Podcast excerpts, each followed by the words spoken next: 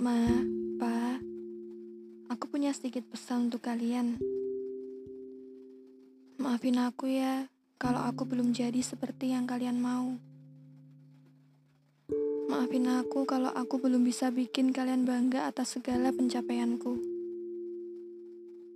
Tapi tolong percaya sama aku bahwa di sini dan saat ini aku sedang berjuang. Mungkin memang aku tidak secepat yang lainnya, tapi percayalah, aku tidak pernah menyerah.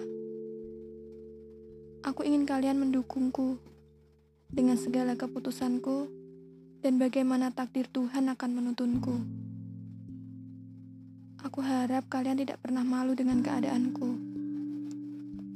Dan aku harap kalian akan tetap menyayangiku meskipun nantinya jalanku tidak semulus teman-temanku.